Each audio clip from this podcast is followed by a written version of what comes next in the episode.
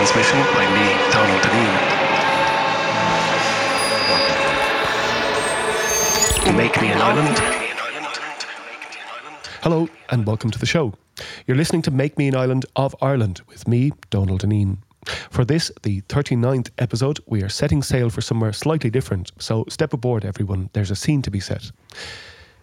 Back in December, when we could still move around, thanks to the government live performance support scheme, the Kino in Cork invited us to host a couple of shows in that special room of theirs. Mindful of the fact that it was a cinema in a previous life, top of our wish list of interviewees was the singular filmmaker and proud Corkman, Pat Collins. Delighted to say that that particular dream came true. Pat's staggering body of work includes 30 films, so we decided to concentrate our conversation on just three. His definitive film on Sean-nós from 2017, Song of Granite, a forthcoming documentary on folklorist Henry Glassie, and a work in progress documenting the groundbreaking Michael Keegan Dolan and Teac Damsa dance production, Mam. Pushing us even further into Dreamtime on this show, Pat and I shared the stage with a musician whose work I have been following very closely for some time. Elaine Howley from the Altered Hours has been making brilliant music in other collaborative groups like Crevice and Howlbox, but her stunning solo work has been among the most welcome sound waves to hit our ears this past year. Before we kick off, I want to thank Fran on Live Sound and Joe, Ed, and everyone else in the Kino for looking after us so well, as is their style. Thanks to Ian Cudmore on production and miscellaneous other supports. Thanks to our patrons for making all this possible. You can help the war effort over on Patreon. I started at the very beginning by asking Pat how and when he began. I think I was in my late 20s or I was maybe 30 even before my first I made my first film. So I'm all all through the 20s I think I was I was living in, in Galway and and uh, working on Film West magazine and and programming the the uh, Galway Film Fleadh. Yeah. So, um, but it took it took me a long time to get. I think maybe from I was in my early twenties, I kind of wanted to work in film, but it took me all through my twenties to figure out Yeah. How to do it or whether I, I uh, you know, um, Yeah. I think the first documentary I made was on, on Michael Hartnett, the the poet Yeah. and um, and that that that kind of set me on my way, I think, and and, uh, and I suppose it was it, it was. Uh, in a, in, a, in a way, I think that was funded by about four or five different people and, and or different organisations. So nobody really had a big stake in it, and nobody Mm-hmm. could kind of say, you know, it should be made this way or that way. So I kind of found my own um, style maybe through that. Yeah. And uh, but I, but I really didn't know anything about film making. Uh, Donal Gilligan was the cameraman, and, and Gordon Brick from Kerry was the editor, and, and I learned a lot from them. You know, just Yeah. working with them and. Um, and the producer Dave Power, we were just kind of learning it as, as, as we were going And on, so you know. in, inadvertently, in that experience, you sort of were given more freedom than you probably would normally have on a first project. Exactly, yeah. So I didn't when, when I when I was making the second documentary, I, could- I could kind of sh- Which one was that? uh, that was a, a, one called Talking to the Dead. That was about the Irish funeral tradition, Yeah. and that was funded by the Irish Film Board and, and RT, and, and that was kind of so on- once I had the Michael Hartnett documentary made, I could actually point at and say this is the kind Yeah. of thing I do, and and uh, so then it was it was a kind of a it was it was made it easier then to kind of just to, to, to make my other films, I suppose you know. But I, I don't think I mean it's it's funny like cinema wouldn't have been a big thing for me growing up. I, you know, I would you know I wouldn't have gone to the cinema or anything. Yeah. You know, it was twelve miles away and we had no car, so it was kind of. Yeah. I think I was in the cinema once before I was fifteen, so Yeah. it was kind of television would probably have been a much television and music, I suppose, would have Yeah. the thing that would have been uh, more important to me. Uh, but and- then my, through my twenties was all about kind of learning about cinema. Yeah. And, and so the storytelling aspect, um, would that have been sort of uh, come to you through music, or was that where you received, or would you would you have read a lot, or, or No, I mean, I, I, I, I really, I, I can't remember reading when I was young. You know, um, I, I, I, re- I remember reading. Uh, uh, my older brothers were, were big into Bob Dylan, and, and uh, I was the youngest in the family, so maybe I remember reading biographies of Bob Dylan when I was you know, in my teens. But uh, but it was it was music uh, really that was the kind of the, the, the major thing I Yeah. think at that time. You know, to, to the point where it, it was. Uh, I, I thought it was kind of an amazing time, I suppose, in the late seventies and kind of early going to the early '80s, the mix of music that was available. Mm-hmm. You know, I, I, I um, remember kind of you know you you could be into the into the Wolf Tones and you could be into the Sex Pistols at the same time. You know, I remember like I remember myself and my sister buying uh, God Save the Queen in, in a record shop in Skibbereen like in '77. I was I was only made it home alive. but I, I- it was I was only ten, and it was I was buying it probably for for my older brother. But yeah. I remember being embarrassed about the fact, you know, that Yeah. the, the sex was in the title, you know, and, and I, remember, I remember thinking the record shop was very dark, and I was half afraid. But you're still buying the the Yeah. the, the, um, the, the Sex Pistols. But you know, I, I kept a, a diary at that time when I was like 12, 13, that way, and uh, but it, it'd be, you know, I, again, I suppose you know the the, the my older brother Vincy uh, was huge into like there was like twenty Bob Dylan albums at home, so it was kind of you know there's diary entries saying you know I was sick yesterday. I spent all day listening to. Uh, to Bob Dylan, or, or but then the next entry could be, you know, I, turn, I put on the Wolf Tones last night, like an uh, happy memories. You know? so even at like twelve, I was being Yeah. nostalgic for the Wolf Tones. you know, Yeah. so- I guess it's good. I think too. Uh, you were you were saying this earlier about acknowledging those kind of things that that touch you, and even though you know you're, I guess that in your formative years, it's it's your your sort of uh, Yeah, your th- discernment isn't really Yeah. acute at that point. I mean, I, I think what what it is is, is is the kind of actual mix of cultures that was available in the seventies. Yeah. You know, if if you if I think in Ireland in the seventies, like you you did have punk music and like you could you could have a you know a pub singing competition in Drimoleague. But I remember going to the Vipers in '78. They were they were a punk band. They came to the parish hall. And um, but I don't remember the music as such. I remember there was a fight between Skibbereen lads and Bantry lads at it. Yeah. Uh, my memory actually was that all the all the, the Vipers were the the band were dressed up as priests, but then I, I've never met anybody who said that that was actually the case.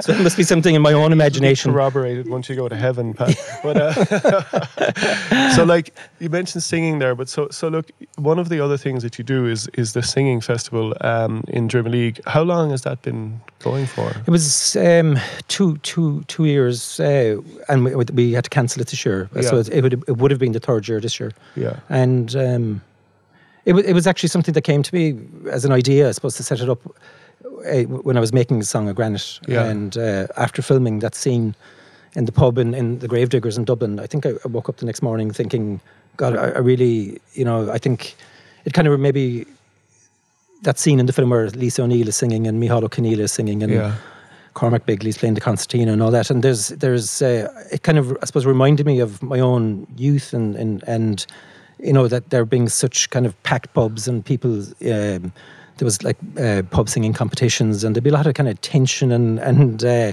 competition about, about it, but a real great kind of appreciation for it as well. yeah, And I just kind of I felt that you know Dr- Drimoleague was kind of going through, I suppose, a kind of a, a rough spell in terms of you know in, in terms of kind of just uh, you know the. I suppose recession and things like that has kind of affected it, and you know the the, the village kind of is probably a completely different village to what it was in the 40s, where every every shop was a was a you know was a was a pub, or every house was a pub, or every house was a, a shop, or a tailor's, or a hat maker's. You know, and that's that's gone, and you have to kind of try to re uh, imagine it in, it in, Yeah. in some ways. And I thought that well, there's a really strong tradition of singing in Drum and um, and there wasn't just there really uh, aren't the opportunities for people to express themselves in that way. yeah. And I just kind of thought that the, it would be a great idea to to, um, to start up a festival like that. And I, I, I contacted my sister Noreen and and uh, Paul Bryan from from Drimoleague, and, and the three of us said we'd, we'd go- ahead and and we raised sponsorship, and and it, it's just it's it's been really a great success in terms of from within the village. I think it's uh, and I'm not really interested in anything outside the village as such. Mm-hmm. You know, it's it's it's it's purely for Yeah. Drimoleague people, and if people outside like it, that's Yeah. good. But it's not really important. It's I- even it's it's even with the the things like the we like we organize concerts, and the concerts are, are great, and we love having the big concerts because that's the that draws attention to it. But the, but it's you know if it's kind of we'd prefer to have you know the person who's is singing at the concert also singing at the pub you know the night before you know that's the kind of Yeah. idea really is to get get the singing in close Yeah. you know and uh, and and just even having sing songs you know Yeah. it's kind of uh, it's it's it's it's probably been, been the best thing that I think I've been you know that I feel I've been associated with. Okay. Even in terms of work or anything, it's not it's not work. It's purely voluntary. Yeah, but yeah. but it feels like the most uh, rewarding thing I Yeah. think I've ever done in some ways. You know. That's amazing. I, I I can testify to how great it is. Now, just on that thing of of you know the act of singing and the act of listening to a song or receiving the song, um, I mean, there's something in that exchange when you're when you're close to somebody singing that you just can't replicate from listening to on a Yeah. recording device. Yeah. but or, or or even you know even amplified. But just you know, I suppose there's something, isn't there? There's there's I, a th- I think so. Yeah. in, in in that exchange, there's something really powerful. Yeah, I mean, I think I think um, Joe Heaney talked about it as well. Is that you know that you know like he sang in the Sydney Opera House and he sang in stages all over the world, but he did say that like say sean-nós was best you know in the country kitchen you know Yeah. beside the fire, Right. And I, I, and that's what I think is true, and I think it's uh, it, and it's true of a pub as well. Even Mm-hmm. to get in. Uh, you know, to be close to somebody singing who's a great singer, is it's Yeah. a phenomenal experience, and you don't necessarily get it in in a in a big uh, hall or big auditorium. Yeah. So it's uh, to get that, and I think that's the idea with the, the singing festival as well. Is actually to get people in close to it, and then it's a kind of a real s- strong Yeah. two way exchange. Yeah. I mean, that's what struck me about the festival. Is the quality of the listening is, is, is as impressive as, Yeah. the, as the quality of the singing? You know that, Yeah. that we- we have a pub singing competition that goes on for three or four weekends beforehand, and uh, then there's a final on the opening night of the festival, and it, like there's maybe 200 people in, in the in a small hall, and you can hear a pin drop. You know, we've had Lisa O'Neill down, and Sean O'Shea, and John Spillane, and Jimmy Crowley down as as guests uh, or as jury as um, as on the jury for the, Yeah. the awards to pick the best uh, singer. But uh, Yeah. and it's it's just and then they sing, and it's just an amazing night. And and it, and again, it's it's mostly local people there. It's mostly local people singing, and it's. Uh, It's just it's it's really profound experience. I think you know. Ireland, Ireland really, um, really works when everybody's singing. You know the way there's sometimes Yeah. some some events, some things happen, people die, or there's somebody gets married, or or there's something special happens, or Yeah. you know I've I've been with you on some of those nights where, um, well, anyway, and where everybody sings. You know, everybody Yeah. has a song. I think it's uh, yeah. Yeah, We, we work well together when we're singing. I know. I, I think so, and I think I, I think it is it is in the culture, and it's just that there's less opportunities Yeah. for people to come to come across it, and I think as well. I mean, I think we're selling the younger people short as well if we don't provide those opportunities. You know, Yeah. and. Uh, you know, the, like a lot of older people, like in you know in their fifties and sixties, you know, talk about oh, we, you know, the tradition being great and all that. But if you if you don't actually practice it yourself, then Yeah. how, how is how are the younger people going to get the opportunity to Sure. hear it and make judgments for themselves? They can either reject it or, or go towards it. It doesn't Yeah. really matter as long as they as long as they're given the opportunity to make up their own minds about it. I think. Absolutely. you Well, know. on that point, um, one of the singers that you brought to the festival, Thomas McCarthy, um, I mean, somebody like Thomas McCarthy should everybody should know him. Everybody, every child, and don't you think? Yeah. well, I mean, it, it, I, I came to him late myself. Actually, I only heard of him first. Yeah. I'd say two or three years ago, and I'm hoping to make a documentary with him um, next year. And uh, I, I, it's just again, it's uh, you know, it's maybe sitting in the same side in the same room in a small room with him and hearing him sing up close, Yeah. and hearing him talk and getting his personality, you know, and kind of, uh, I suppose, just listen to him talk about his own relationship with the songs. It's it's again, it's a very powerful Yeah. thing, and uh, and and I think it's an awful shame that. It's an, an awful shame, but it, I mean, if, if if I can make this film, I suppose I, I, feel I, I duty Yeah. bound to kind of bring his music to a kind of a wider audience. You Yeah. know? And um, if we can get funding for it, we, we'll make it next year. Well, I, I mean, he, he every fiber of his being is truth in some way. There's nothing, you know, as in the, the, the whole story, the whole picture is every layer of it is there's meaning and truth everywhere. And Absolutely, I don't yeah. see any, you know, there. Let, maybe just let's listen to um, just grasp of time so we can just um, hear that. I must away from you, my sweetheart, and all my kin I leave behind. I'm wanted now as an outlaw, a home I now go far to find. On the Yankee shore I will wander, where hunger pangs they are unknown. The people of our cursed land, there they are welcome as their own. In future years I'll return, love, I'll come unchanged for you once more. Sure, how could I ever forget you? To leave you grieves my young heart's core. My mother's keens, her lamentations, how she tore on her grey hair. The moans, the groans of my aged father, I'm sure no mortal soul could bear. God curse the landlord and the bailiff, they're every poor man's bitter foe. Cast out I roam from my forefathers' home, the seed of hate in my heart did grow. Happy was I to live my life, love, just as nature she had willed. In my cabin down by the river to work the ground my father tilled.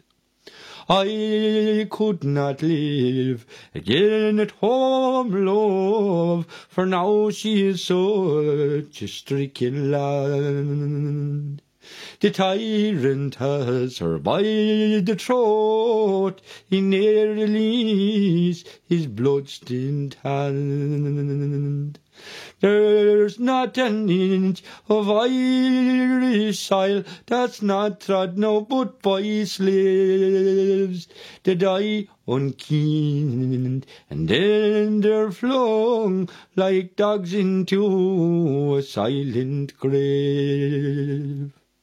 Don't worry, love, for me no more. Times have passed, I wish to die. And find my way to the churchyard green, where all of my forefathers lie. For when the body it is broke, and sleep does call beneath the dust, I still pray on for better days. God alone I'll place my trust. As I go away from you, love, these painful words they're hard to speak. The last fond embrace I'm taking now, my lips are pressed to your sweet cheek. The last minute does draw close, the sails they wave in the wind. Oh, hold me close to your heart. I leave you soon behind. Once you hear Thomas McCarthy, I think there's no going back. It's like, uh, isn't it like there's a whole sound world in, in how he uses his voice, and it, just in that itself, it's just a Yeah. extraordinary technical thing. It is, yeah, and I think, I think there's something in- incredible about, about his story. I think in terms of, you know, growing up in Ireland and and and uh, then going to London at age ten, and you know, when you, and he's lived most of his life in in in uh, in London, and and. Uh, when you're when you're talking to him and you hear him singing, like you think he's that he's never left the country, you know. Yeah. And uh, but I suppose, and it, you know, he, he's he's I think he said that he spent like ten years at the foot of his mother's bed taking down songs from him, Yeah. you know, and he, he he's I think he's access to like twelve hundred songs in his head, you know. It's Yeah. I suppose he's like a kind of a living. Um, he's he's not the same style of singing as Heaney or anything, or doesn't come from the same tradition as such. but but it's it's uh, he's like a kind of a walking Joe Heaney, so, uh, Yeah. you know, a kind of a living Heaney now, Yeah. you know, and uh, I suppose that's kind of very. You know, it's uh, so anything. You know, when you're talking to him and he's telling you stories about the songs and, and about his own upbringing, it's just uh, it's a fascinating. I mean, he's a real bridge into a time that, that seems like an awful long time ago, but it's not that long ago that traveller uh, culture was very much connected to uh, to people in rural Ireland yeah, and aspects of you know, um, you know, uh, not just with songs, but with making and fixing things and selling things and so on and so forth. And he speaks of a time. Of, I mean, I have interviewed him where he speaks about that there being open doors everywhere, and Yeah. um, uh, and and how much that has changed. But yeah, um, I look forward to seeing that film, Pat. yeah. Um, so I, I, you, you sent me a song um, that your mother sang. Um, fascinated by the idea, an absolutely beautiful uh, voice and a beautiful song. We'll hear in a minute, but um, this could be part of a project that that is ongoing, right? Yeah, and it, it's I, I got funded for um, a film about three years ago by the Arts Council, and it, it, it's a it's it's it's a kind of an experimental film award as such, but it's it's uh, I haven't I haven't been able to crack it. I've been kind of working on it for shooting and editing stuff over the last few years, and. Uh, I'm I'm hoping to kind of finish it in January, February, but a part of it is is my uh, mother's singing, and um, and it's it's it's um, but it's it's it's to do with landscape and to do with uh, seas and and rivers and and lots of other kind of subjects. But I, I kind of at the moment I can I can't bring them all together, and I'm I'm trying to find a way to do it. And Yeah. uh, so I, I I mean I've spent my life uh, my adult life kind of recording people singing, you know, up in Tory Island and up in Connemara and elsewhere, and I, and I never really um, recorded my mother. So, and I, there's lots of other people in Drimoleague that I wish I had recorded in the Yeah. last ten years, and there's been a kind of a clean out of people in the last Yeah. ten years, you know, from the previous generation. And uh, I kind of very conscious of it now, and so that's why I kind of decided to to to film my mother. And I got I got a got a, I didn't want to do it on an iPhone or anything like that. And uh, I got a crew, and we we, we actually filmed with her two years ago. And uh, it, and it was it, it, she was 18 she's she's still healthy and she still sings but she she doesn't she she this this was um maybe recorded 18 months ago i think Yeah, okay. and uh you know since she's we, we've kind of had uh, some tragedy in our lives my brother passed away last year Yeah. and I, like she wouldn't have been in she wouldn't be able to sing now really in the same way so it's, i'm kind of glad i did record her Yeah. you know kind of uh, when she was in her prime at 89 Yeah, right. Yeah, yeah. God, yeah. Well, and I'm glad you did too. So this is "Wings of a Swallow." Sure, if I had the wings of a swallow, I would travel far over the sea, and a rocky old road I would follow to a place that is heaven to me. When the sun goes to rest away down in the west, I will build such a nest in the spot I love best, in that dear little town in the old county down. Sure, it lingers way down in my heart, and it never was grand, yet it's my fairyland. Just a wonderful world set apart. Oh, my Ireland of dreams, you are with me, it seems. And I care not for fame or renown. Like the black sheep of old, I'll return to the fold. Little town in the old county down.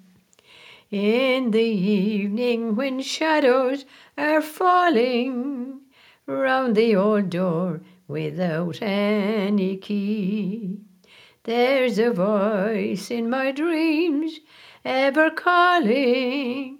There are eyes ever watching for me.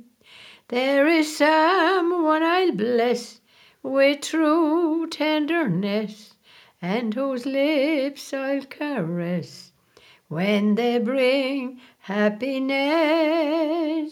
to that dear little town in the old county down.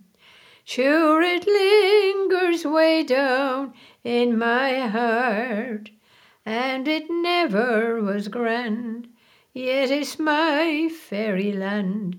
Just a wonderful world set apart. Oh, my Ireland of dreams, you are with me, it seems. And I care not for fame or renown. Like the black sheep of old, I'll return to the fold, little town in the old county down. Wonderful. Um, So, I mean, she, she, she's she was in perfect voice at eighty nine. Yeah, yeah, yeah. So I mean, I, sweet and so you know, un, un beautiful. Yeah, I mean, she, she uh, I think singing was a is a very big part of her life. To you know, I suppose we kind of grew up with listening to her singing all the time. You know, it was just, uh, and you know, she she'd kind of even if you're talking if if she was talking about people that she, you know. Oh, that fella, he was a great singer. Yeah. She was got. She was a beautiful singer. You know, the, singing was a kind of a big uh, thing, I think. And uh, and she she she had a lot of songs, and she used to sing at the Feis and stuff when she was younger, and uh, back in the, I suppose, in the thirties and forties. Yeah. But it was, um, yeah, but it, it's kind of, it's it's so strange to listen to her singing there now outside of the Yeah. home almost. You know, It must be. yeah, but it's but it but it's uh, I suppose in a way it's a very it's a very I suppose there's something about the the, the the the mother singing which is kind of a it's it's, it's a very deep thing I think you know and Mm. uh, you know it, it it's uh, and it's very formative I suppose as well you know Well, absolutely. I, I, I guess from from once we're actually in the world, that the idea of a mother singing to a child, you know, that there's something Yeah. in that, isn't there? In Yeah, terms of yeah. obviously, but just Pat, even from the point of view of. Uh, you know, I know you're implicated in that because you've heard her voice all the way from from in, in um, you have, but um, but for us listening to it, I mean, it strikes me that like a voice of that quality that it's it's that it would be like somebody who would have been recorded or have had a career or would have been a singer, you know. Or, Well, I'd say she she'd be embarrassed. I'd say to think of it like that, but I mean, it Really, would be. Um, no, it's true. I think. I mean, I suppose f- folk collectors. I suppose is favoured. You know, the Irish language singers. I suppose. Yeah. And there was, there was a lot of fine singers that were never Yeah. recorded, and uh, Yeah. and I- again, it's something I've only noticed in the last few years. Is there something really beautiful about the singers who just kind of gently put out a song? You know Yeah. that they're and you, and. Uh, they're even the ones the, in the pub singing competition. I've noticed the ones that have made a big impact on most people are the ones where it's just been, it's just been, it's been, um, it's not been a performance. It's Yeah. been kind of something that's. Uh, they just they're not in the way of it either. They just kind of let it out. Right, yeah. And there's something very deep about it. But maybe it's not the thing that when you're younger that you kind of appreciate it. Maybe it's as you Right. get older you start appreciating that. So just just in terms of the power there of of what we listen to, somebody who's just singing in their own place, it's Mm. not in a studio. They they have no intention to make it anything that would be something that to you know, it's Yeah. it doesn't become a currency. So it's just the act itself. Yeah. Um, so in your experience of, of recording singers all around, Mm. um, I mean, would you say that like you know, sort of the, the, the, the moments you've been most moved by a song or, or music have been just in a room somewhere as opposed to something you've heard? I, I, th- I mean, I, I think so. All right. I mean, it's it's. Um, I've always felt, you know, you could say that filmmaking is, you know, you're going into a house and you're and you're you're you know you're trying to capture something or you're trying to take something, and um, you know you're you're uh, taking a photograph or you're filming people. But I, I genuinely believe if it's approached in the right way, it's a two way transmission. You know, Yeah. that you're you're giving something as well as ta taking something. You know, Yeah. uh, I remember being up in Tory Island late one night, and uh, there was a this is back in, in two thousand and one or something, and there was a there was we were at a, there was a kind of a late party or sing song in the house, and there was a, maybe like a sixteen year old young lad. He said, "You know, that's the house where."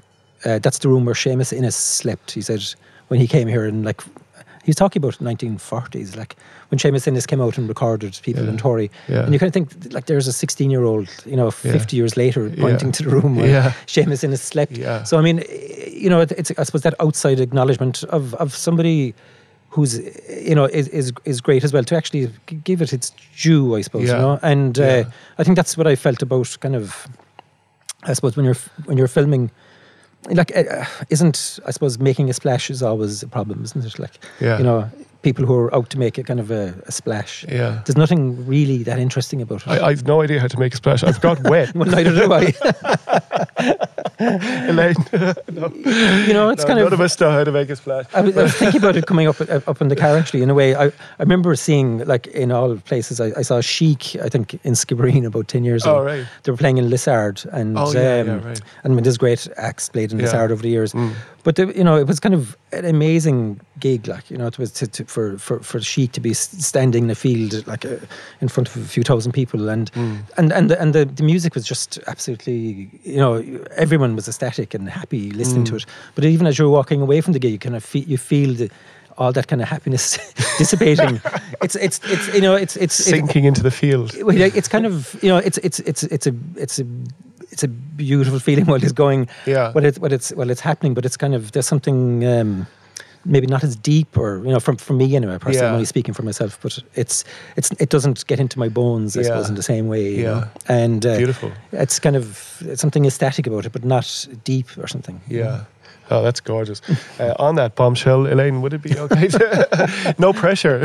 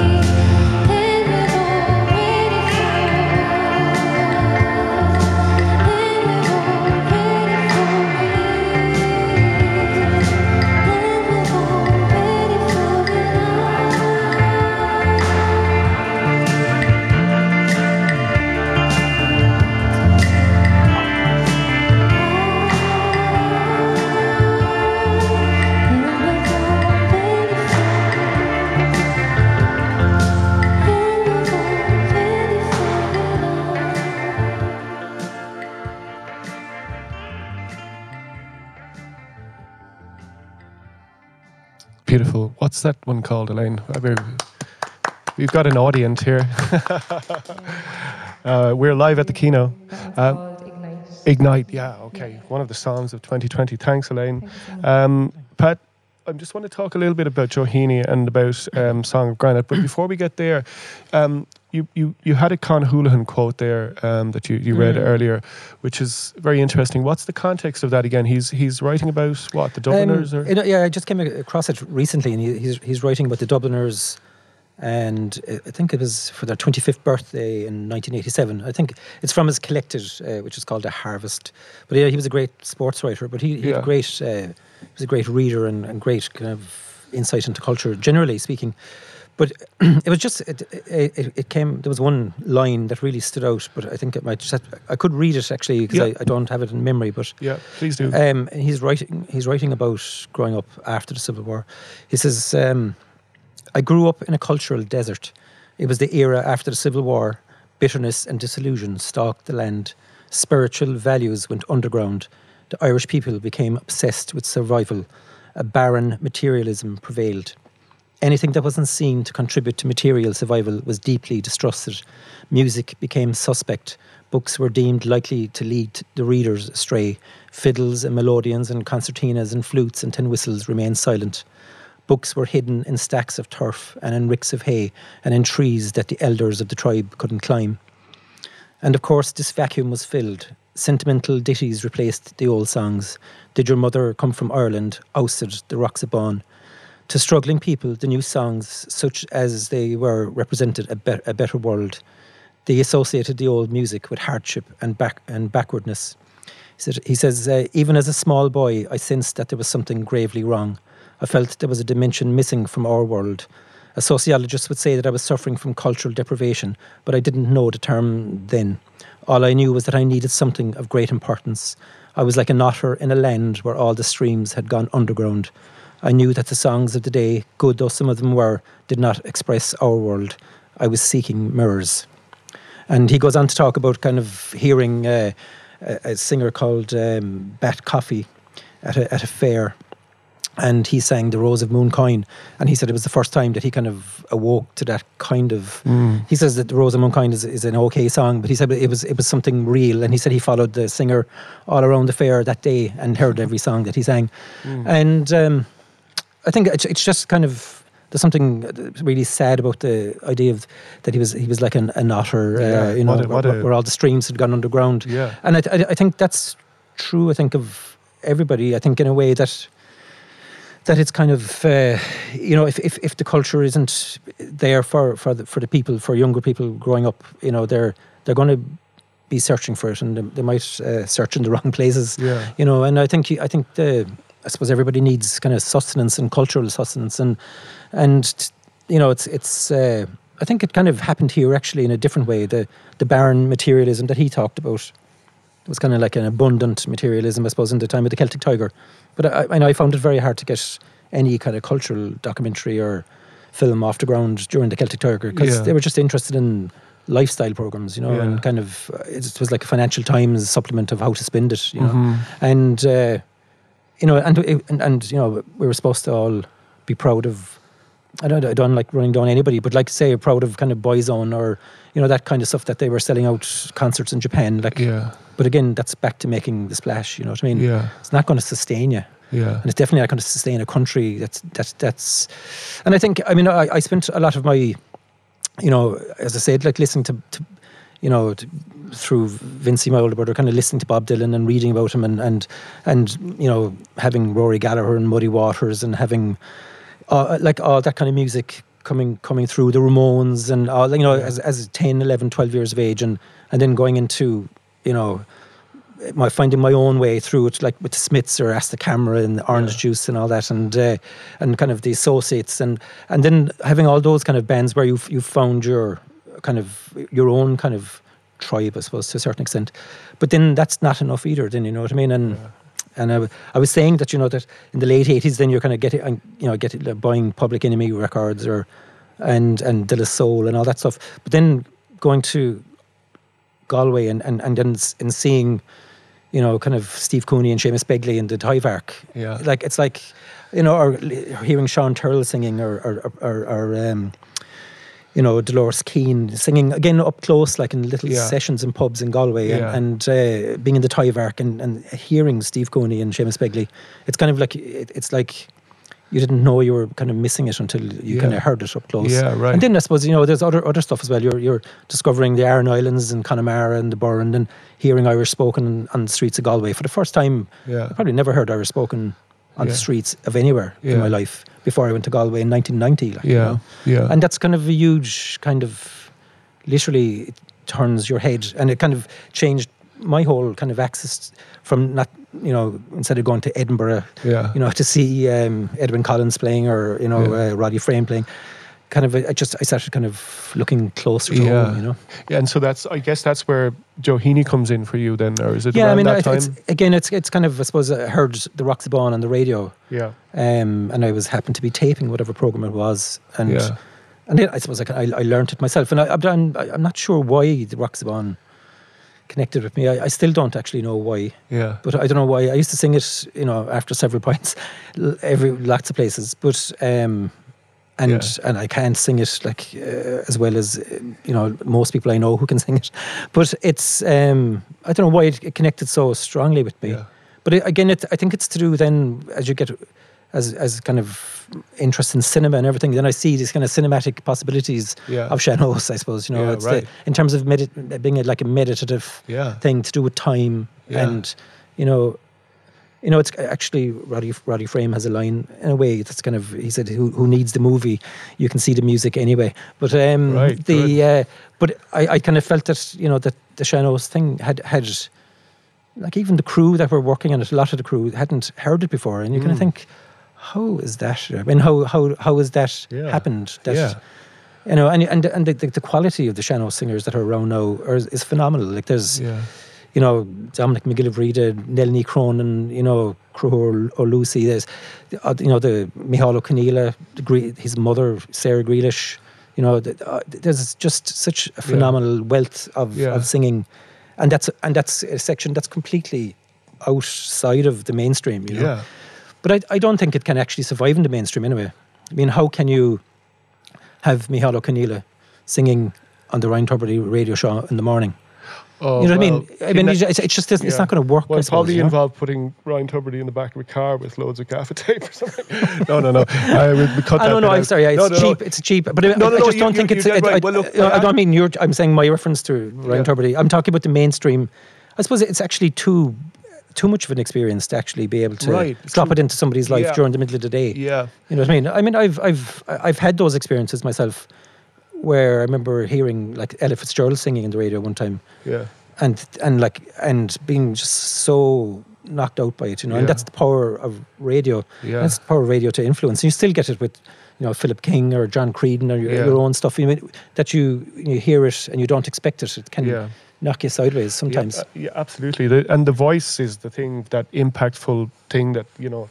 But like, let, let's let's just listen to Rocks of Bawn and chat a bit more about Song of Granite then. hmm Come on, wherever thine to be. Don't hire with any master till you know what your work will be.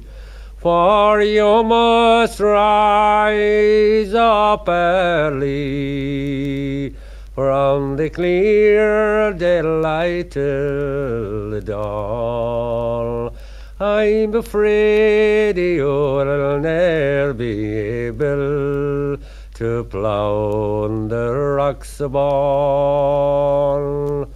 And rise up, gallant Sweeney, and give your horse some hay. And give him a good feed oats before you go away. Don't feed him on soft turnip, put him out on your green lawn. or I'm afraid he'll ne'er be able to plough the rocks of Bawn. And my shoes they are well worn now, my stockings they are thin. My heart is always trembling, afraid I might give in. My heart is always trembling from the clear daylight till the dawn. I'm afraid you'll ne'er be able to plough the rocks all. And my course attend you, Sweeney, you have me nearly robbed.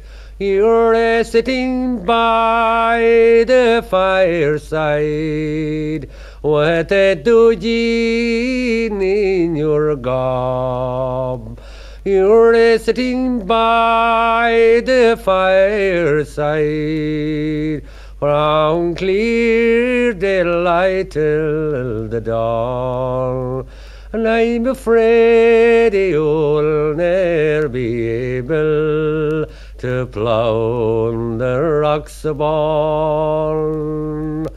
And I wish the Queen of England would send for me in time and put me in some regiment, all in my youth and prime. I would fight for Ireland's glory from the clear daylight till the dawn. And I never would return again to plough the rocks all. So that's the Rocks of Bawn, um, Joe Heaney.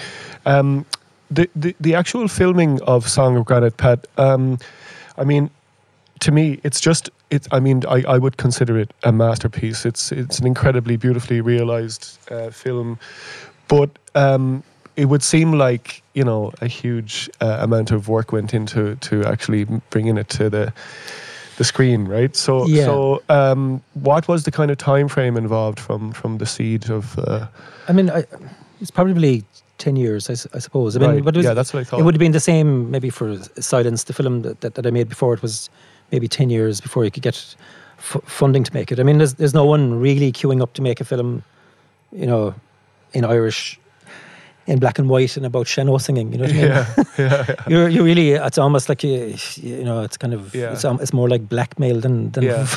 than funding, but it's kind of, um, it, it's so it's it's, it's yeah it's it's, it's torturous tr- tr- trying to do it but i mean it's torturous trying to get that, that off the ground and it's torturous trying to, to to make something like that as well i mean i have to kind of disagree with you in terms of the masterpiece i genuinely don't think it's it's a Yeah. masterpiece i i only see the kind of the the, the, the gaps in it myself. Okay. It's sometimes, but uh, but I, I the one thing I suppose that I'm very proud of, I suppose, is is is, is maybe is um, putting putting that center stage. I suppose putting that kind of singing center stage. Mm. Yeah. and putting you know it was it was very.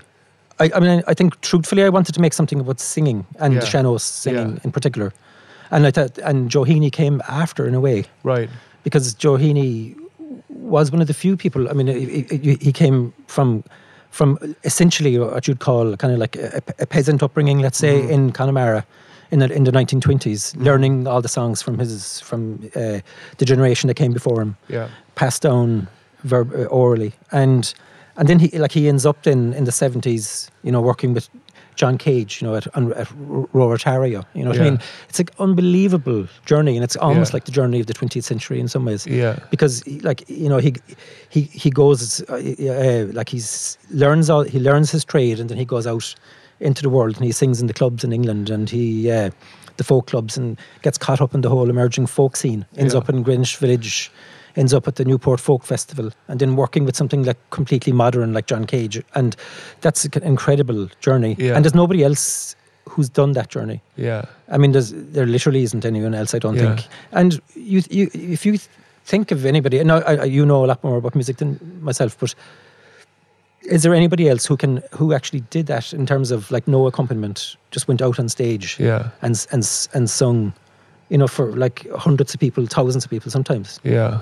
and they didn't they didn't have any accompaniment with them, and Yeah. he sang for an hour, an hour and a half, and told stories. You know, it's very it's a very rare Yeah. gift that he had, and he was I think he was a true artist in a way that a lot of the other like Darach Ó Catháin is a great singer, Yeah. Love him. great, Yeah. yeah, But, he, but he's not an artist in the same way that Joe Heaney's an artist. and what you mean by that? Like, Well, I think he, Joe Heaney, I think, knew what he was doing in the sense of he wasn't just expressing yeah. himself. Yeah. It wasn't He- just like what we were saying there about a person in their natural habitat Yeah. singing a song. Yeah. He was aware of what he was doing and, and, and the artistry involved. Yeah, and he was and he was very conscious of passing it on as well. Like, Right. he like he taught it in, in colleges in America. You know, he Yeah. did I mean, he did want to teach in Ireland, but he never did get that job offer to come back in Ireland and, and Yeah. teach it. So like he was teaching sean-nós singing in, in, in universities in America Yeah.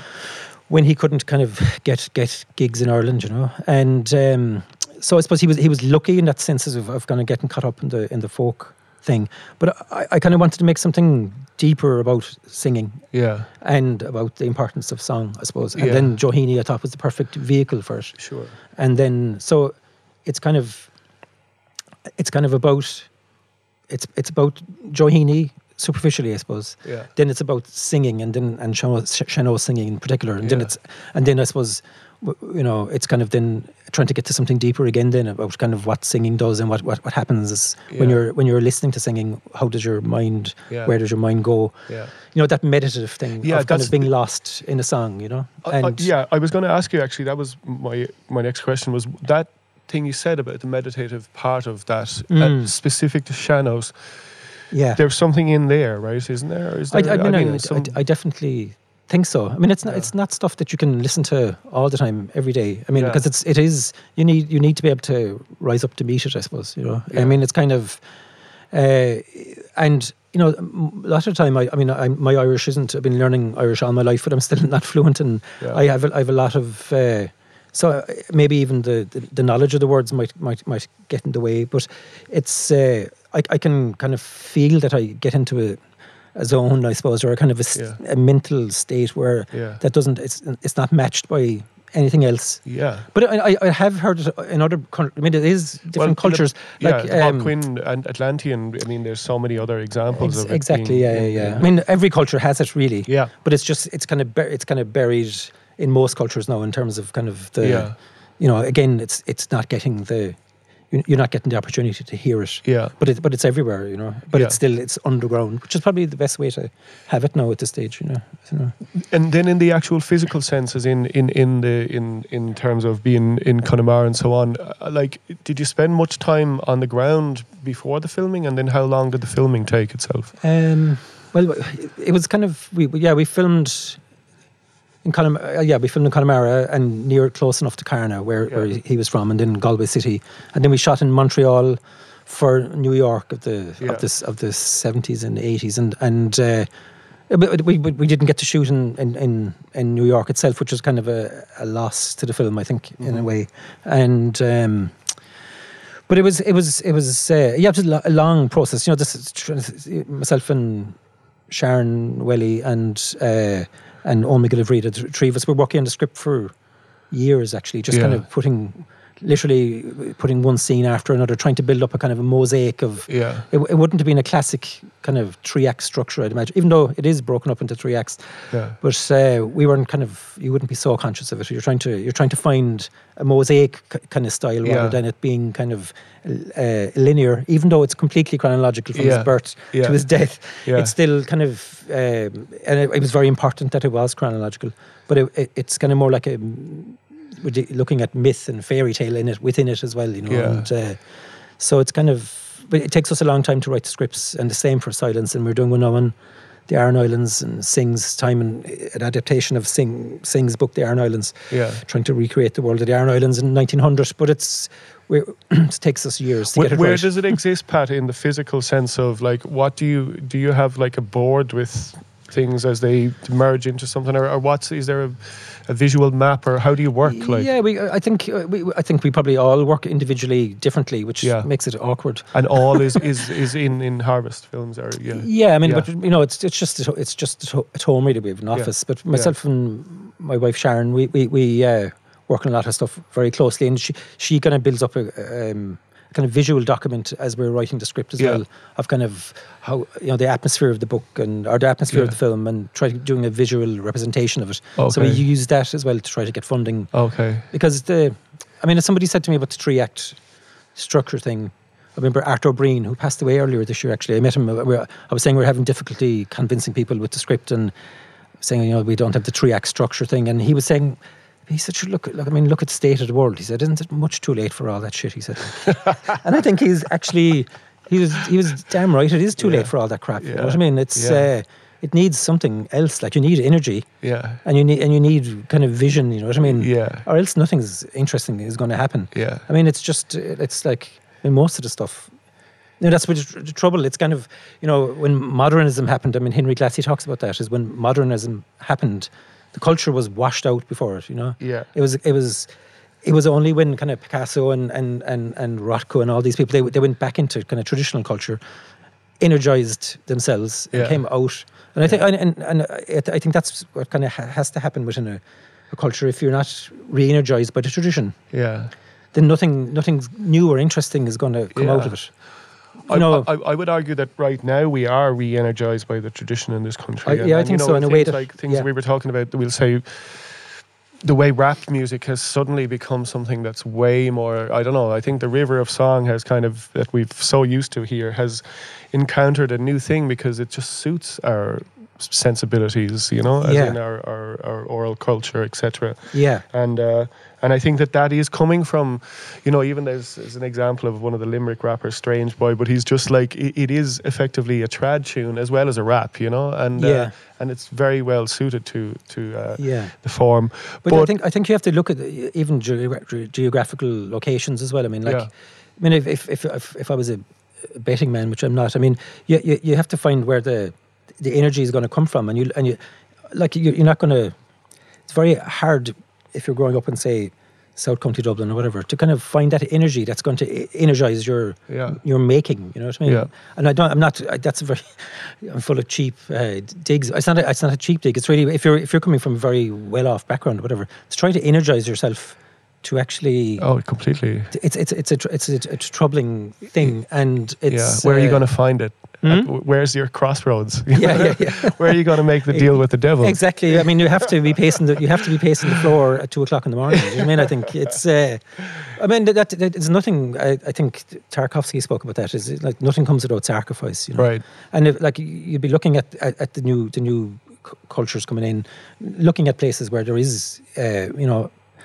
You know, it's it's. I suppose it's kind of out of that kind of resilience. I suppose it's an overused word now, actually, but you, you have to get the energy from somewhere, and, and it's it's it's going to come from maybe the mix of cultures that are coming in, Mm-hmm. mixing with or with um, with the old culture. But uh, I, th- I, th- I think uh, it does seem, and I'm not, I don't keep up to date with things, but it's, it does seem Well, to be very exciting at the moment. I that, think. that thing that you just said is happening as we speak, as you know, Yeah. as in you know, there's a definite me- merging of of uh, Yeah. sort of like the new energy with stuff that's you know, Yeah. we- we've, Yeah. we've had, um, Yeah. and I mean, it's there. at our feet all the time. It's there. It's just as you say. It's a matter of incorporating that, and reaching into it, Yeah. and and transforming it and turning it into something. yeah. I mean, uh, yeah. Exactly. Yeah. Yeah. Um, again, again, at, at this point, no pressure, Elaine. Maybe we need another song from Elaine Howley. Thanks, Pat. Uh, yeah, so nice to listen to you speak, Pat. Yeah.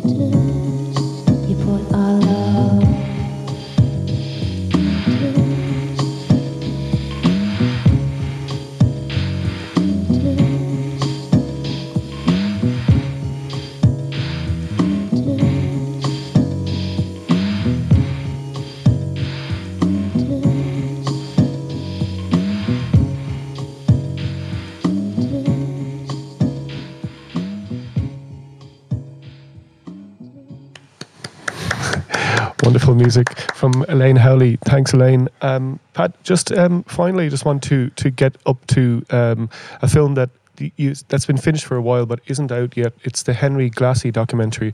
So, um, how long has this one been in the in the Um, works? Again, it's nearly, I'd say, eight years or Yeah. nine years. I, I, I first heard him interviewed on the on Radio One, on the Vincent Woods show. On, he used to do a show on Monday night, Arts Tonight, it was called. Yeah. And uh, I remember I was driving back from filming somewhere, and uh, and myself and this this, this sound man, uh, J- John Bob Brennan, uh, he was in the car in front, and I was in the car, and we were. Li- I I was listening to the radio, and he was listening to the radio, and we, we kind of rang each other at a commercial break and said, "Turn on Radio One. There's an amazing Yeah. guy speaking."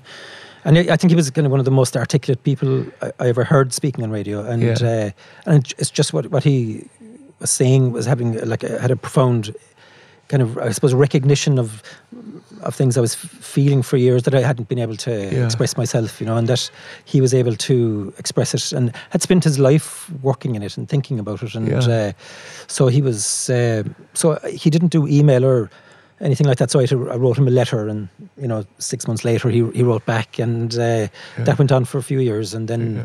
he was coming to Dublin maybe around 2016 and uh, we, we we met up in Dublin and, and I, I proposed making a, a documentary and and um, I think I he didn't say yes until he'd seen Song of Granite actually and he, he saw Song of Granite and he was saying the way we kind of allowed the singers sing the song in, in Mm. full Yeah. He kind of it was kind of you know he he was- he talks about that with um, Lady Gregory was saying that you know that you, you have to have patience and reverence Yeah. to be a folk, Patience and reverence. and um, so I suppose, and I, I have patience and reverence for Henry Glassie's work, and I suppose Henry Glassie has patience and reverence in, Yeah. in relation to the artists that he stands with and studies. So I, I th- maybe that convinced him that I was, I was uh, allowing the songs be Yeah. sung in full to, to do it. So we kind of hatched a plan to kind of he was going to Brazil. And we raised funding through the Arts Council in Ireland and Screen Ireland, Yeah. and it was all funded from within Ireland, really, which was a great it was great for, for great for us in the sense that it was it allowed us a lot of freedom as well and Yeah. um and we, we filmed in North Carolina in Brazil and in Ireland and uh, Yeah. yeah, I just like to maybe it's one of these quotes that that's in it's in the film, right? So it's possibly the one that you're talking about from Vincent Woods, where he's talking about uh, art essentially. Yeah. But like you, um, hearing this man and uh, having seen the film, I've uh, listened to this quote several times. So uh, yeah, as regards his articulateness, uh, let's hear um, Henry Glassie.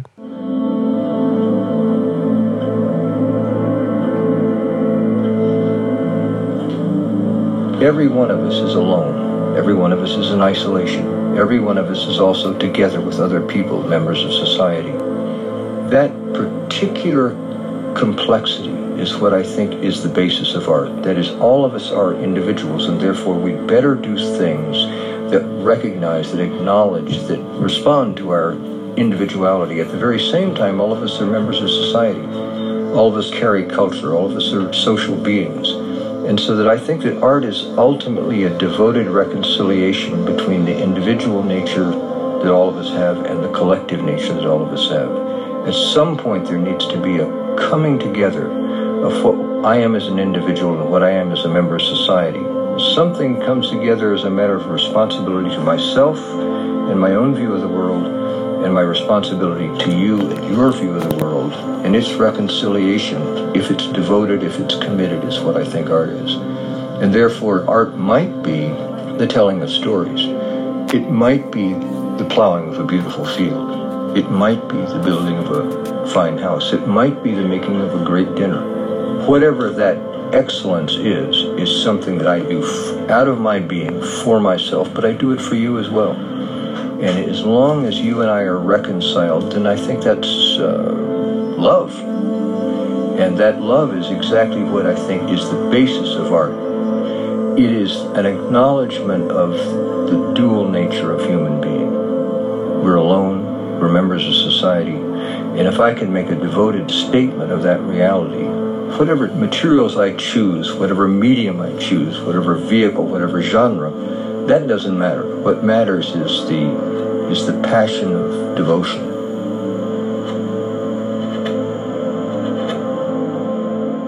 The passion of devotion matters a whole lot. Um, the film, you give a lot of time to the makers, right? So, so the Mm. film opens, and, and I guess in keeping with what he saw in your film Song of Granite, where you allow the songs, you give them the space.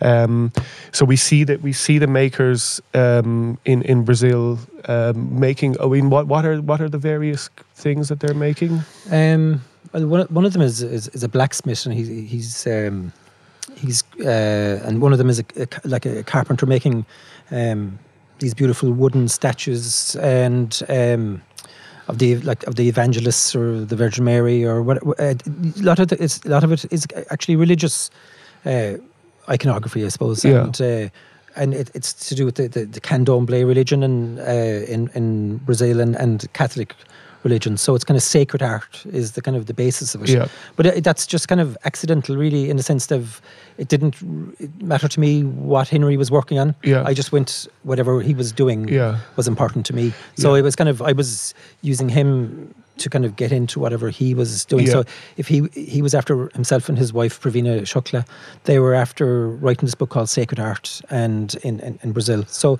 we just we went along and we met this the artist that they had spent ten years Yeah. standing wa- and watching and writing about and interviewing and Yeah. um, and talking to. So it was. Um, I- yeah, I mean, I, I think you when you're when you're watching the artist working, you, you, you, it would be a shame to have. It would be somehow kind of insulting to have Yeah. somebody explaining what they're doing Mhm. over it. You know what I mean? Yeah. Uh, it didn't need it. I think it was just Yeah. something to do with the that that kind of connection that the that the maker had with what they were doing and their hands. Mhm. It's just it, it felt like that old series in a way. You know, that Yeah, it- hands that, It, that it's David very Shaw Smith- reminiscent of that. I think it is really and- hands. yeah. and that's kind of you know that's that's kind of like therapy. You know, looking back, uh, when, you, Yeah. when you're watching that series, it's kind of like uh, I suppose it's the Ireland we that I came out of anyway, and Yeah. um, so it, it was kind of.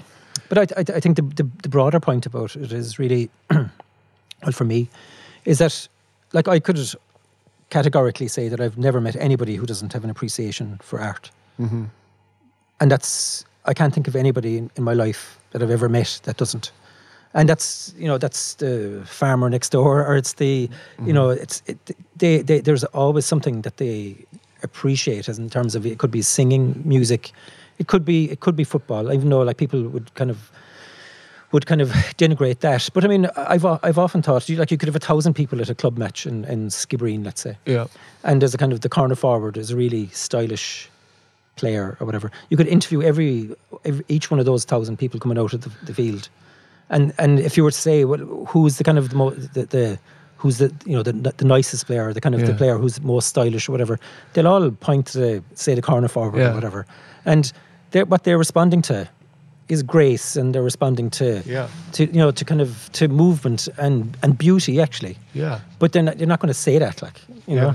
They, but they, but that's what they're responding to. Yeah. And I mean, and I, I got a, I got a strong feeling that kind of art has been taken away from the ordinary people, really. Yeah. Right. And and and that's what, and that's how the ordinary person is is kind of is left with it is trying to connect with sport, to to that to find the beauty in Yeah. sport. If you've got such a narrow definition of what art is, that you know, like a, like like Henry talks about the, the women up the mountain in in, in Turkey who make the most incredible works of art. Yeah. But that's seen then it's denigrated as being craft, where as somebody who's only a, a sometime artist is like paints something and puts it, puts it into a frame, and and that's that, that's supposed to be art. Or you take a photograph and you put it in a frame, and that's art. But but the but the rug isn't, or Yeah. jug isn't. I mean, Yeah. that's just. I mean, that's to do with commodification, making a splash. It's to do with Manhattan and London rather than the reality of people's Yeah. lives. You know, it's kind of, uh, and it's about it's it's like the fashion industry. You know, that's I mean, like fashion is interesting if you look at the materials and how people work in the clothes and all that. Yeah. But the but you know, but Vogue isn't interesting. Yeah. you know what I mean. right. It's kind Yes, of of course. and the industry isn't interesting. It's like the art industry isn't Yeah. interesting, and the film industry isn't interesting either. Yeah. You know, it's kind of it's that kind. That's the stuff that gets in the way of the, the real stuff. But uh, I, I, I think it's an un- unfortunate in the way the people have been. It's that it's been taken from the people. Yeah. and it's it's it's literally class bias. Like you know, it's kind of you know. Um, and I, I just think it's a, it's an it's an awful shame. And then and then then the things that like I've I've you know you know, be, being with uh, like a farmer who's made drills for, for me, you know, and I, I know that he's looking at the drills and he's he's waiting for me to say that they're beautiful drills, you know. Yeah. He's not, and he, what's he responding to? He's responding to the, to the to the to the to the shape of it and how straight they are and how and how beautiful it looks. Yeah. You know, it's not. Um, it's it's not to be belittled. I don't think. Sure, not at all, yeah. And uh, and sure, and who doesn't have an appreciation of music or singing? So Yeah. I mean, that's why that's how I can say that I can categorically say that there's nobody who has, who doesn't have an appreciation for it. Yeah. Yeah. But but if but if, you- if but it's uh, you don't get that in the in the mainstream. I'm laughing culture. at the idea of, of the Sunday game being a kind of art criticism. I, I, I wouldn't. I mean, it's it's getting very hard to find the art in it now.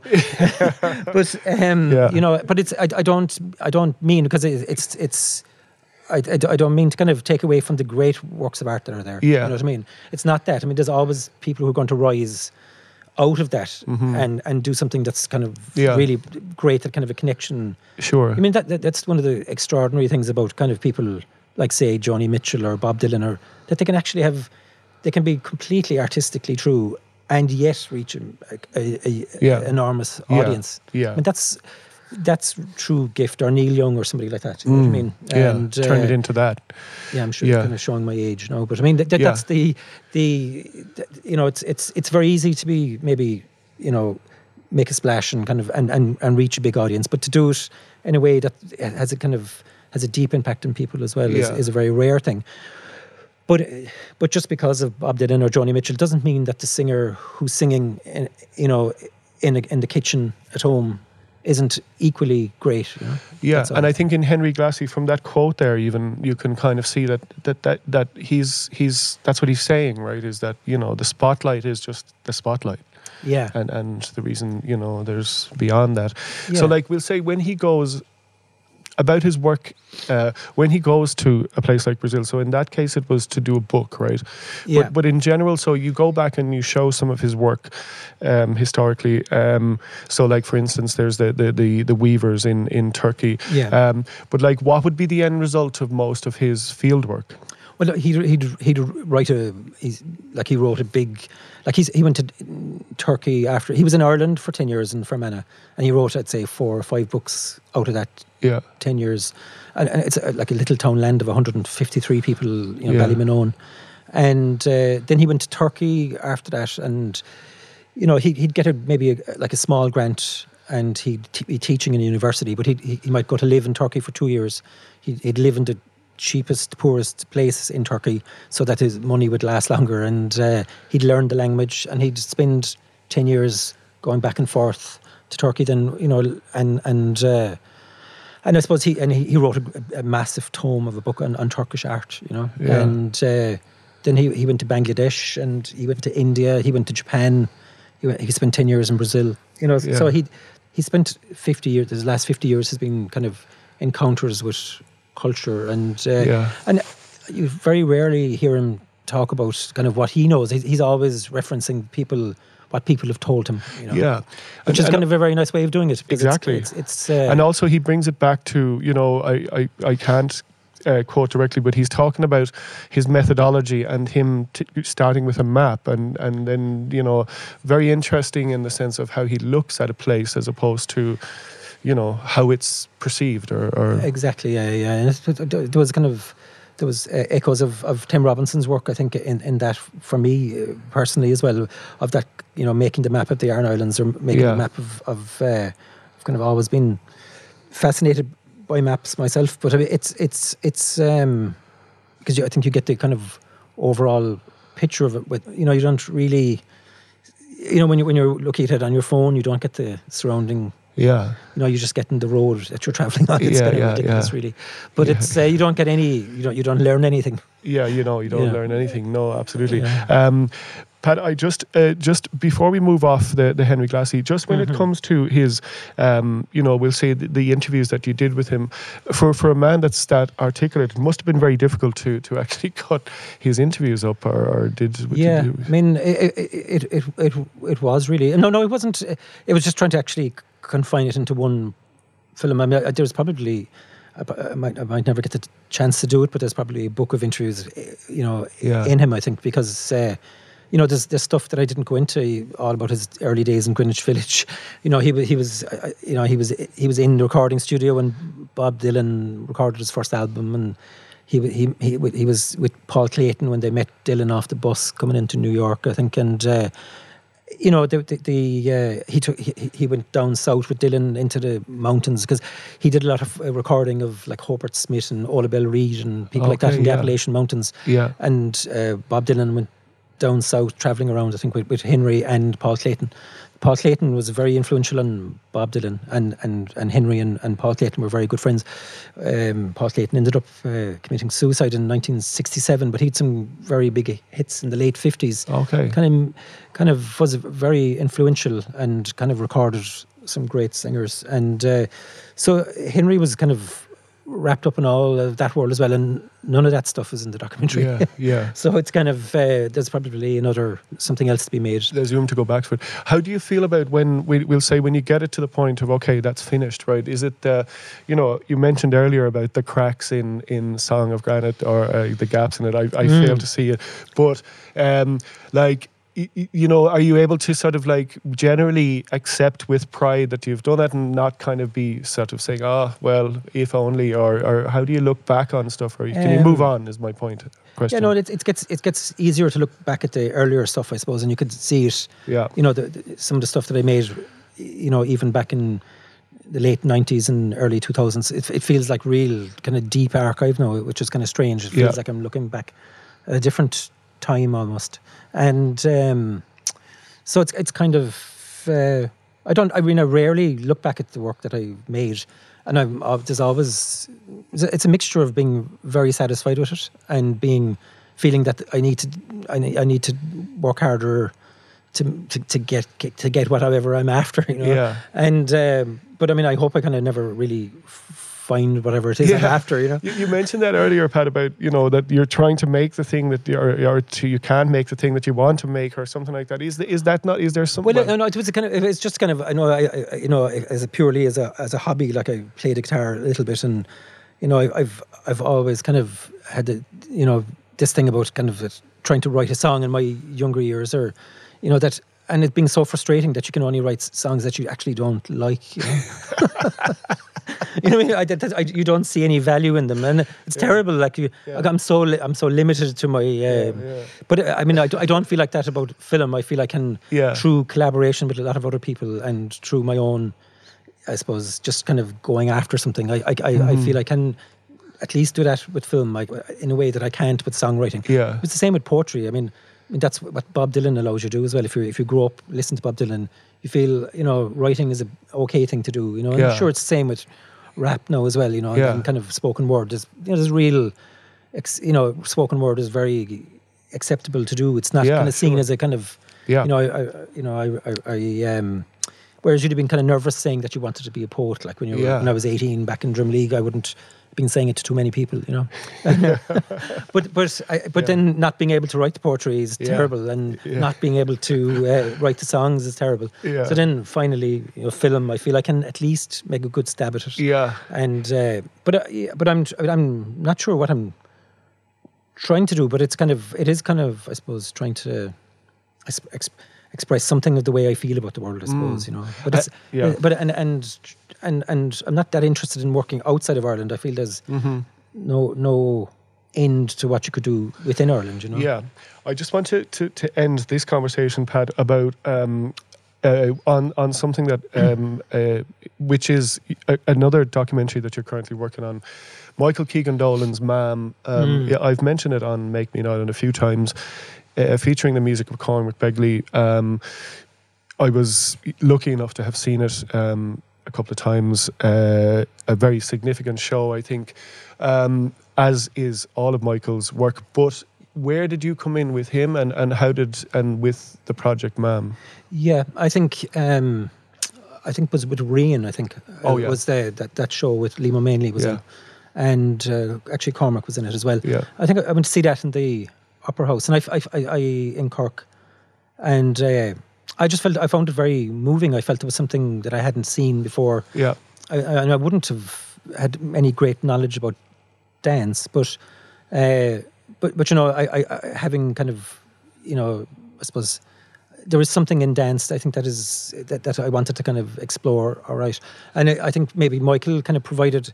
He was do, doing material that I found a a way into it, I suppose, because Yeah. he again.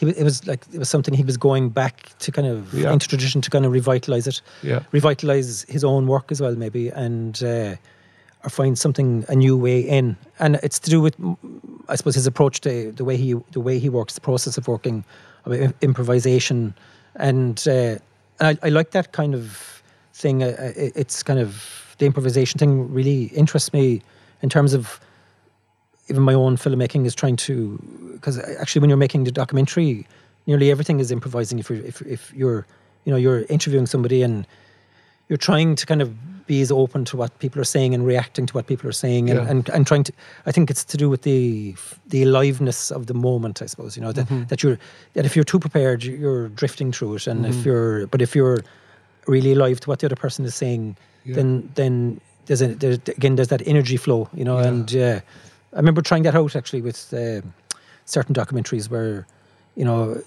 you're taught to kind of prepare. And then I was thinking actually you know I'm not going to prepare at all. I'm just going to go in and sit down opposite them and, and kind of and knowing elements but see where the conversation goes. Yeah. and it, it usually sometimes it works sometimes it doesn't. Uh, but I think that's what Michael's approach was very interesting for me was that um, was was that improvisation, but also the, the going like trying to trying to with the Irish culture and modern dance. That, Yeah. and because I, I kind of feel maybe that I'm trying to use a kind of a modern cinematic language, using kind of a tradition within Ireland, Yeah. but trying to kind of do something in a in a in a contemporary modern way, you know, Sure, rather than yeah. trying to do something To play with the form and to bring Play- it yeah. bring it up to date or whatever. li- yeah, I mean, it's kind of, yeah, I mean, that's kind of the way I, I feel about it. And so I, I suppose, so Michael is a kind of, you know, he's, he's, uh, I was like 10 weeks in a room, kind of working Yeah. with improvising d- dance, and we had 200 hours of footage, and Yeah. we, we've only like two or three weeks to go. But it's, it's, it's, I've, I learned a huge amount uh, during it. Um, just even in terms, I, I feel much less fearful of kind of situations where, you know, where I don't know what I'm doing. Yeah, I'm right. kind of like I'm, I'm, I'm, you know, in my work and going forward, I think is going to benefit a lot from what I learned in the room. You know, Right.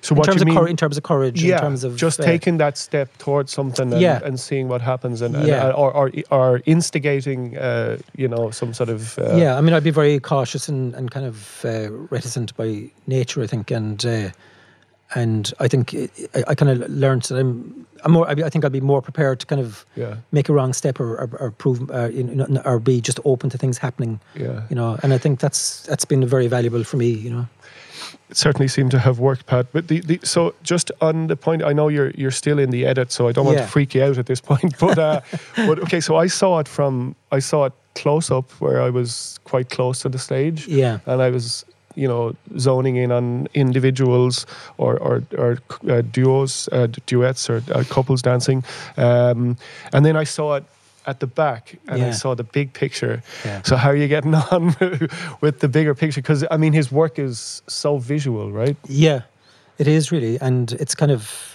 I mean, that's what I felt with Rian, or maybe to Swan Lake. I think uh, I felt I'd love to have gone ten nights and to look at a different Yeah. dancer each night. You know, Yeah. Mm-hmm. just just to concentrate on one dancer on the Monday night and the Tuesday night, look at a different dancer and just Mm-hmm. watch them for the whole time. But um, it's I mean, it's it's a real, it's a tough nut to crack, really. Yeah. and and to make it kind of accessible as well, because it's it's completely observational and it's complete. There's no interviews with anybody really. We're just we're purely. Mm-hmm. And do you get sorry? Do you get pictures from the show itself, or are you just in the We- rehearsals? As in, do you, do, you, do you, or do we see? Well, we, we we've we we had about hundred minutes up to the point of the opening night, and but like it has to come back from that. So we, we don't know. We don't actually.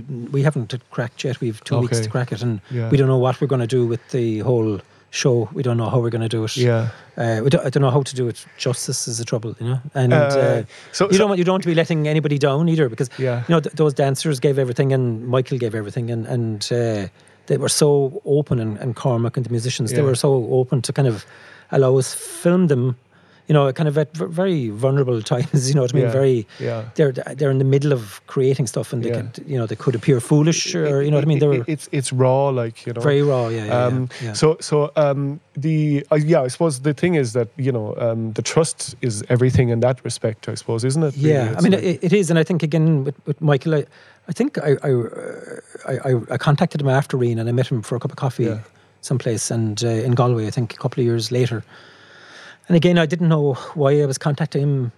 As such, I didn't know what I wanted to do, and I was talking to him about um, different projects, and I, I'm not sure what it was looking back, but I just I knew I, I felt like I wanted to do something with, with Michael or Yeah. about him, or not make a documentary about him, but maybe just kind of try to capture his process or something, or or maybe in the future work with him. I just I felt that he had, um, I suppose, just like as a kind of he was doing interesting stuff, and I wanted to Yeah. kind of to meet him and talk to him about it.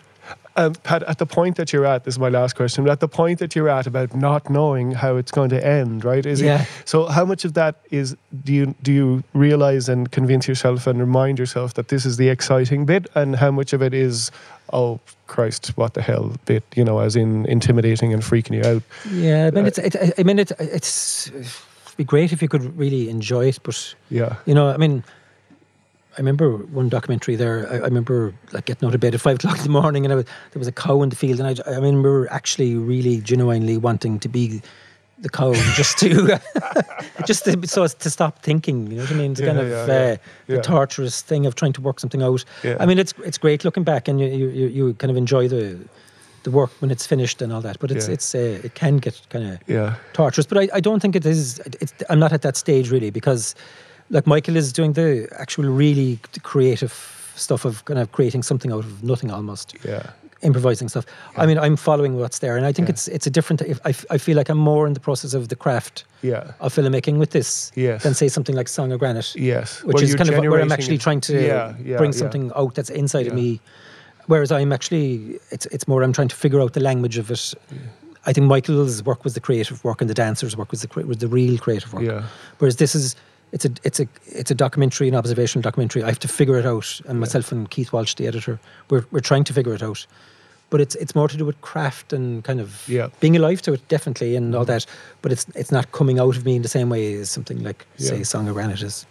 I can't wait to to see the results, Pat. And it's been such a pleasure talking to you. If you do find yourself uh, tempted to trade places with uh, members of the bovine community, just take a step back. Um, I want to thank um, Joe and Ed and here at the Kino, and thank Fran and South. Thanks so much, Fran, and also. Um, um, Pat, thanks to you and uh, and to my musical guest Elaine Howley. It's been such a pleasure having you, Elaine. And um, so, signing off um, from Make Me an Island for this episode, um, Elaine's going to play us out. Thanks again, everyone.